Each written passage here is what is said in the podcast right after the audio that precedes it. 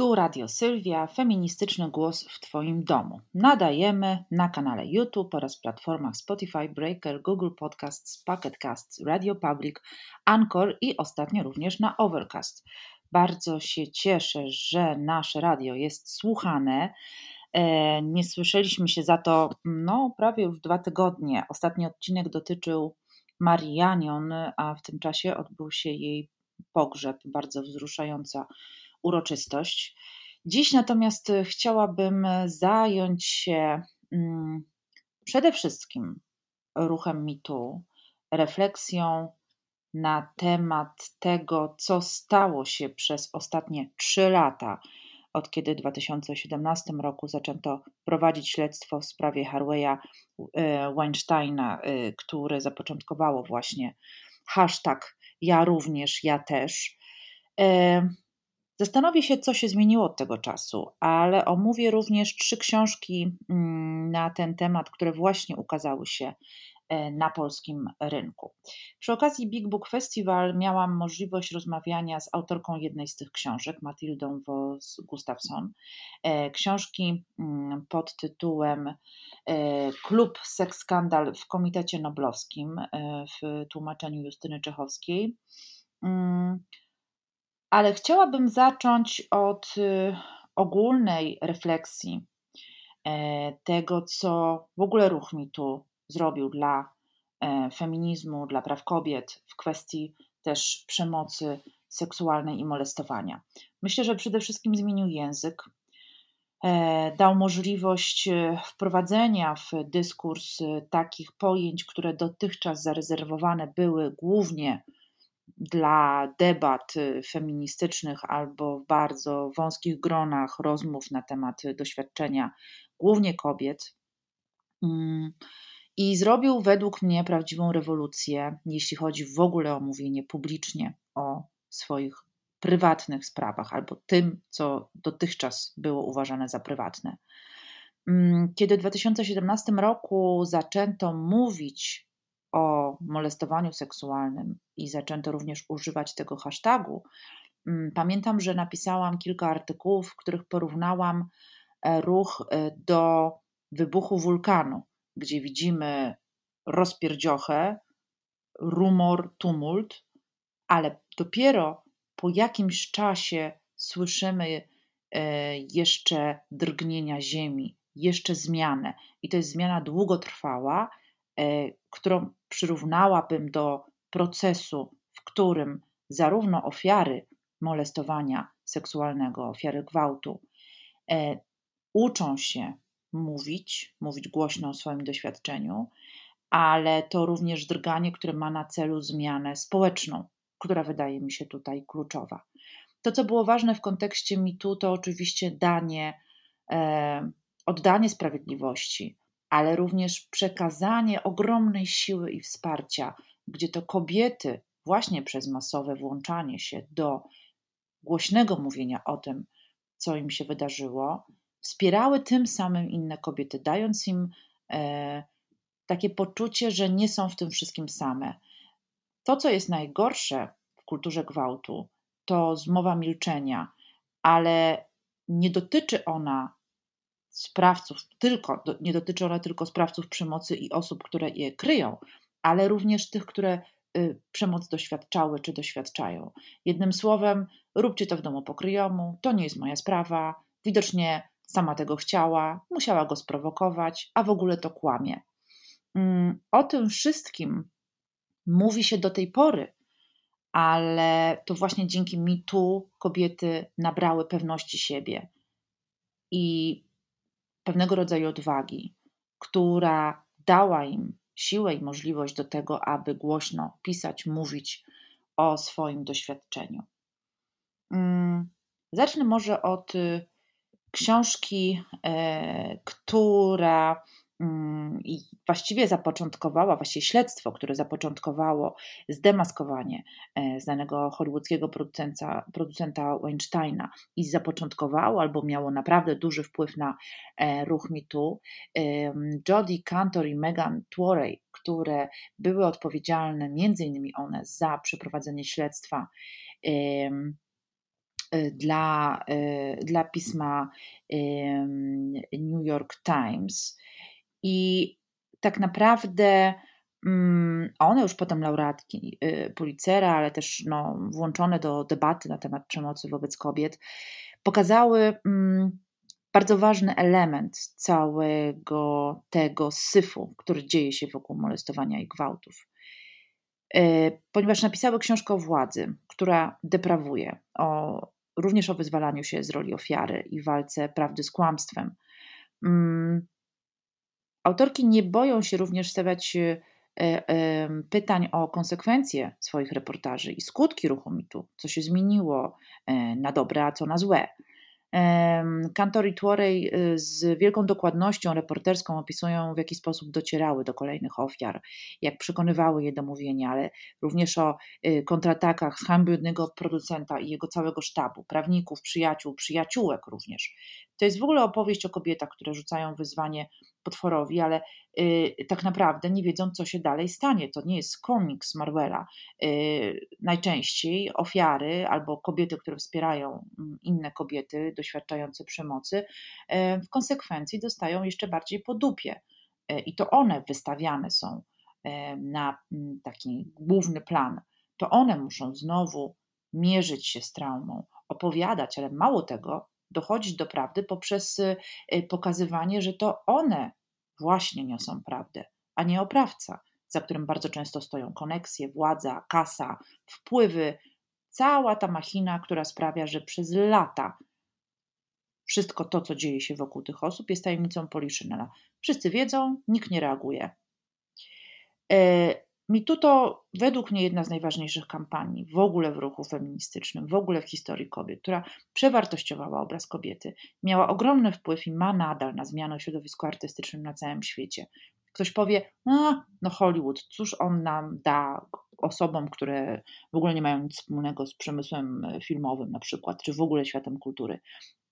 To jest w ogóle bardzo ciekawe, że kobiety, które są uprzywilejowane w dużej mierze, zapoczątkowały nie tylko MeToo, ale później Time's Up, czyli taką wielką akcję głównie aktorek, producentek, reżyserek, scenarzystek z Hollywood, która miała na celu zebranie funduszy na pomoc prawną i psychologiczną dla kobiet, które po prostu nie mają możliwości wytoczyć procesów swoim oprawcom albo z różnych powodów boją się lub potrzebują wsparcia.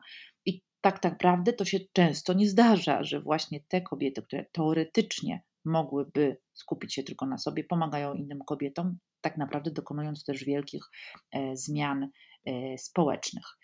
E, książka powiedziała, MeToo i śledztwo, które zdemaskowało Harveya Weinsteina, mm, pokazuje, co to znaczy władza, co się za nią kryje. Producent był synonimem władzy przez wiele lat w Hollywood. Mógł tworzyć gwiazdy, niszczyć je, nadawać karierom biegu albo dusić w zarodku. Przez wiele lat krążyły plotki o tym, że jego pomoc nie jest bezinteresowna i na piękne oczy nic nie ma. Kobiety, które, którymi się opiekuje, płacą za to yy, najwyższą cenę. Nie tylko yy, przemoc seksualna i gwałt, ale również upokorzenie i poczucie, że jest się w klatce, że jest się szantażowaną, że nie można odmówić, nie można powiedzieć nie, bo inaczej będzie się spaloną dla tego środowiska. To, co jest bardzo ciekawe w książce o całym tym procederze, to również nadanie pewnego rodzaju takiego krajobrazu, bo w dwa tysiące siódmym roku, kiedy zaczęto prowadzić śledztwa w sprawie Weinsteina, kobiety miały, jak piszą autorki, więcej władzy niż kiedykolwiek w historii. Liczba zawodów, które dawniej były praktycznie zarezerwowane dla mężczyzn, jak policjant, żołnierz czy pilot, że tak już mówiąc stereotypowo, została ograniczona niemalże do zera. Kobiety stały na czele rządów takich krajów jak Niemcy i Wielka Brytania, kierowały wielkimi firmami, koncernami, na przykład General Motors czy PepsiCo. Kobieta po trzydziestce mogła w ciągu roku zarobić więcej niż wszystkie jej przodkinie łącznie. Ale jednocześnie cały czas kobiety były stawiane w roli ofiar, molestowane seksualnie i gwałcone. Sprawcy natomiast, zwykle mężczyźni, pozostawiali bezkarni. Dotyczyło to wszystkich. Nagle tu po prostu głęboka demokratyzacja. Naukowczynie, kelnerki, czy liderki, kobiety zarządzające działem, kobiety pracujące na rzecz swoich domów, ale też te, które pracują w fabrykach. Wszystkie one musiały znosić obmacywania, spojrzenia, niewybredne żarty, niechciane zaloty, żeby dostać napiwek, pensję, podwyżkę, żeby w ogóle utrzymać robotę, być może też, żeby dostać kolejną. Jednym słowem, czuły się i myślę, że czują nadal w pewnego rodzaju potrzasku. O tym potrzasku mówi również druga książka Matildy Voss Gustafsson dotycząca skandalu seksualnego i korupcyjnego w Akademii Szwedzkiej, który doprowadził do tego, że po raz pierwszy od, od początku w ogóle Akademii Szwedzkiej ona praktycznie przestała istnieć. To znaczy pamiętamy wszyscy, że w dwa tysiące osiemnastym roku Akademia nie wskazała laureata w Nagrody Nobla, literackiej Nagrody Nobla, jak się potem okazało zresztą przyznanej Oldze Tokarczuk.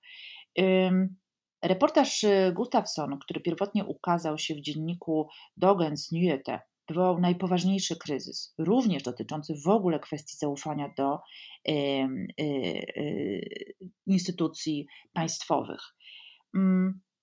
Reportaż odsłonił mechanizmy rządzące relacjami wielu słynnych i uznanych osobistości. Y, pokazałaś, y, w jaki sposób przede wszystkim y, jeden z no, takich bardzo mocno, wysoko postawionych ludzi w świecie artystycznym Szwecji, Jean-Claude Arnault, mąż cenionej poetki Kataryny Frostenson, co jest ważne, członkini Akademii Szwedzkiej. Oni razem prowadzili klub, taki klub Forum, bardzo ważne miejsce na mapie artystycznej i kulturalnej nie tylko Sztokholmu, gdzie się znajdował, ale również Szwecji. I cały ten reportaż, cała ta sprawa pokazała, jak bardzo zmowa milczenia wokół postaci Arnault utrzymuje się właśnie dlatego, że wydawało się, że on ma niebywałą władzę i konekcję. Potrafił straszyć swoje ofiary, czy ty wiesz, kim ja jestem, czy ty wiesz, kim jest moja żona. Jedno słowo i po prostu będziesz stracona. I to nie chodzi tylko o przyznawanie Nagrody Nobla, ale Akademia Szwedzka przyznaje również stypendia, granty, dofinansowania. Czasami też ma na tyle dużą władzę, że potrafi, nie wiem, kogoś nagradzać albo kierować na jakieś stypendia zagraniczne, pomagać w tłumaczeniach, no jednym słowem ustawiać karierę. To właśnie na tym, na tym poczuciu takiej bezkarności, ale też wielkiej władzy przez wiele, wiele lat dochodziło do przemocy na tle seksualnym. Plotkowano o tym, jak już mówiłam, to była tajemnica Poliszynela, jak się potem okazało również w Akademii Szwedzkiej, również molestowane były żony, córki osób, które w tej akademii zasiadały, a mimo to wszyscy się bali. Wszyscy stawali się po prostu właściwie, można powiedzieć, yy, sparaliżowani strachem wobec tej osoby. Do końca nie wiedząc pewnie właściwie dlaczego tak czują. Yy, przekucie tego balonu, pokazanie yy, w reportażu, no w tym wypadku osiemnastu kobiet, które wystąpiły na okładce, trochę tak jak było to w kwestii Wilsteina, jako poszkodowane. Część z nich pokazała swoje twarze, część z nich wystąpiła anonimowo. Dopiero to zapoczątkowało wielką dyskusję. I ten krajobraz po wybuchu rzeczywiście pokazywał jeszcze gorszy, gorszy stan niż, niż wydawało się to na początku, kiedy Matilda zaczynała pracę nad reportażem. Trochę podobnie było z Ronanem Farrowem, który jest prywatnie synem słynnej zresztą hollywoodzkiej pary Mii Farrow i Woody'ego Allena, który w dwa tysiące siedemnastym roku również prowadził dziennikarskie śledztwo w związku z przemocą seksualną w Hollywood. Sprawa dotyczyła również producenta filmowego Weinsteina, ale tak naprawdę kiedy Farrow poznawał kolejne ofiary Weinsteina, to nie ich liczba zbulwersowała tego dziennikarza. Najbardziej szokujące było to, jak wielu ludzi od lat wiedziało o całym procederze, uczestniczyło w jego tuszowaniu lub tolerowało go w milczeniu. Okazało się również, że wpływy producenta sięgają daleko poza granice filmowego imperium. Mało tego, pokazało również, że takich postaci jest wiele. Zresztą, co ciekawe i okrutne zarazem, ojciec Ronana Farrowa, Woody Allen, również oskarżany jest o molestowania seksualne.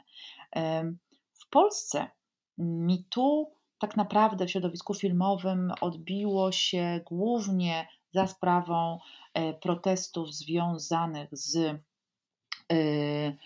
protestów studentek i studentów łódzkiej szkoły filmowej związanych z wizytą w ich szkole Romana Polańskiego.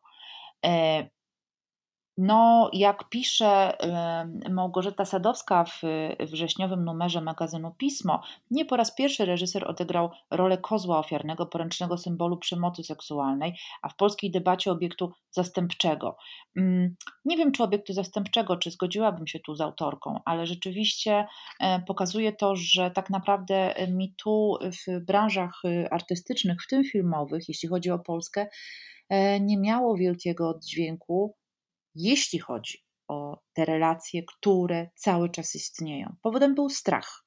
Wielokrotnie próbowano poruszyć ten temat, poruszano go zresztą, ale część aktorek zasłaniała się tym, że po prostu stracą pracę i możliwość zarabiania, że te koneksje, te możliwości są tak, tak silne, no, że ryzykowałyby po prostu swoją karierę. Tymczasem Me Too w, w, na Zachodzie rzeczywiście no, tutaj zataczało szerokie kręgi, tak zwany efekt Weinsteina. Zakończył karierę wielu innych wpływowych hollywoodzkich reżyserów czy aktorów, bądź przynajmniej położył się na nich cieniem. Na przykład po oskarżeniach o gwałt i molestowanie wytwórnia Warner Brothers zerwała współpracę z Brettem Ratnerem, twórcą Godzin Szczytu. Paul Haggis, autor oscarowego Miasta Gniewu, kilka miesięcy temu przegrał proces o gwałt. Dalej, jak pisze Małgorzata Sadowska, trzydzieści osiem kobiet wskazało Jamesa Tobacka, reżysera Dwóch dziewczyn i chłopaka i scenarzystę Baxiego, jako sprawcy molestowania i napaści na tle seksualnym. Sprawa o molestowaniu i nękanie, którą Casey'owi i Affleckowi wytoczyły producentka i operatorka jego filmu e, Jestem jaki jestem w dwa tysiące dziesiątym roku zakończyła się ugodą, ale na fali Me Too aktor nie wystąpił podczas dziewięćdziesiątej gali rozdania Oscarów, co było złamaniem tradycji. W każdym razie można by tak rzeczywiście jeszcze wymieniać dalej. No, warto przytoczyć choćby sprawę z zeszłego roku, gdzie Woody Allen swoją światową premierę miał w Polsce, ale studio Amazon zrezygnowało z pokazywania filmu w U S A. Choć oskarżenia dotyczące molestowania przybranej córki sięgają wielu lat wstecz, atmosfera wokół reżysera radykalnie się zmieniła. Podobnie zresztą jest z Romanem Polańskim. Ta atmosfera może brzmi dość zagadkowo, może to nie jest dochodzenie sprawiedliwości, postawienie przed sądem i skazanie, ale to pokazuje, że rzeczywiście te zmiany społeczne zachodzą może powoli, ale jednak. W tym samym numerze magazynu Pismo jest bardzo również ciekawy artykuł o call-outach, czyli publicznym oskarżeniu, wywoływaniu z imienia i nazwiska sprawcy. Tak było w przypadku wielkiego skandalu Papierowi Feminiści, gdzie Kuba Dymek i Michał Wybieralski zostali oskarżeni o stosowanie przemocy seksualnej i molestowania. I rzeczywiście no, konsekwencje ponieśli spore, chociaż oczywiście pytanie, czy również konsekwencje towarzyskie. W każdym razie call-out jest czasami jedynym sposobem walki z nadużyciami seksualnymi, kiedy zawodzi sąd, kiedy zawodzi inna forma wsparcia prawnego i dochodzenia sprawiedliwości, wówczas to publiczne wyznanie publiczne, oskarżenie z imienia i nazwiska staje się no, taką jedyną formą zadośćuczynienia, wyrwania się z tego koła przemocy i koła niekończącego się bycia ofiarą. A skoro o ofiarach mowa, bardzo ważny wątek pojawił się w mojej rozmowie z Matildą Voss Gustafsson, autorką klubu, to znaczy mówienie i zastanawianie się, jaki jest ten prawidłowy, w cudzysłowie, obraz ofiary. No oczywiście musi ona być spolegliwa, zapłakana, musi być wielkiej wartości i moralności wysokiej, której nie można będzie podważyć w sądzie. Tak naprawdę bardzo często pojawia się taki błąd, gdzie prywatne preferencje i upodobania człowieka myli się z przemocą. Jednym słowem zaczyna grzebać się również w historii seksualności danej osoby, czy moralności, tak moglibyśmy powiedzieć potocznie, aby wskazać, że tak naprawdę jest to osoba, która no, prowadzi specyficzny sposób życia seksualnego i w związku z tym trudno określić, czy była molestowana, czy nie. Czyli stare dobre, sama tego chciała albo sama prowokowała. Rzeczywiście ten romantyczny krąg wokół ludzi władzy, pieniądze, wpływy, zmowa milczenia, strach, to wszystko powoduje, że sprawy dotyczące mitu czasami ciągną się latami. Czasami mamy wrażenie, że nigdy nie zostaną rozwiązane, że nigdy nie zostaną oczyszczone. Mam poczucie, że tak będzie choćby z, z postacią Romana Polańskiego, ale to bardzo ciekawe, że trzy lata po tym, jak zaczęliśmy na całym świecie używać hasztagu MeToo, pojawiły się na polskim rynku te trzy książki, o których dziś Wam opowiedziałam, bo pokazują, że to jest temat, który wcale nie ucichł. To znaczy, to nie jest tak, że tak jak często teraz są jakieś newsy, którymi żyjemy przez tydzień, toczymy boje na Facebooku czy mediach społecznościowych, a potem zapominamy o tym, co się stało. Tak naprawdę MeToo dopiero się zaczyna i mam poczucie, że właśnie korzystając z metafory wulkanu, te drgania ziemi są wyczuwalne, mam nadzieję, że coraz bardziej, bo nie ma sensu dłużej tkwić w tej kulturze gwałtu, która chroni sprawców, a nie ofiary. I tak jak było to w jednej z pierwszych seks afer Polski po osiemdziesiątym dziewiątym roku, czyli sprawy Anety Krawczyk, Andrzeja Lepera i Łużyńskiego, ja zawsze będę stawała po stronie ofiar. Pamiętam, że nosiłam wtedy znaczek Wierzę Anecie K. i wielokrotnie się musiałam z niego tłumaczyć, ale nie zdejmowałam go. Dziękuję bardzo. To było Radio Sylwia, feministyczny głos w Twoim domu. Zachęcam Was do subskrybowania na kanale YouTube, a już niebawem będę prosiła Was o wypowiedzenie się, czy bylibyście i byłybyście skłonne wspierać również materialnie, finansowo nasze radio. Dziękuję bardzo i do usłyszenia.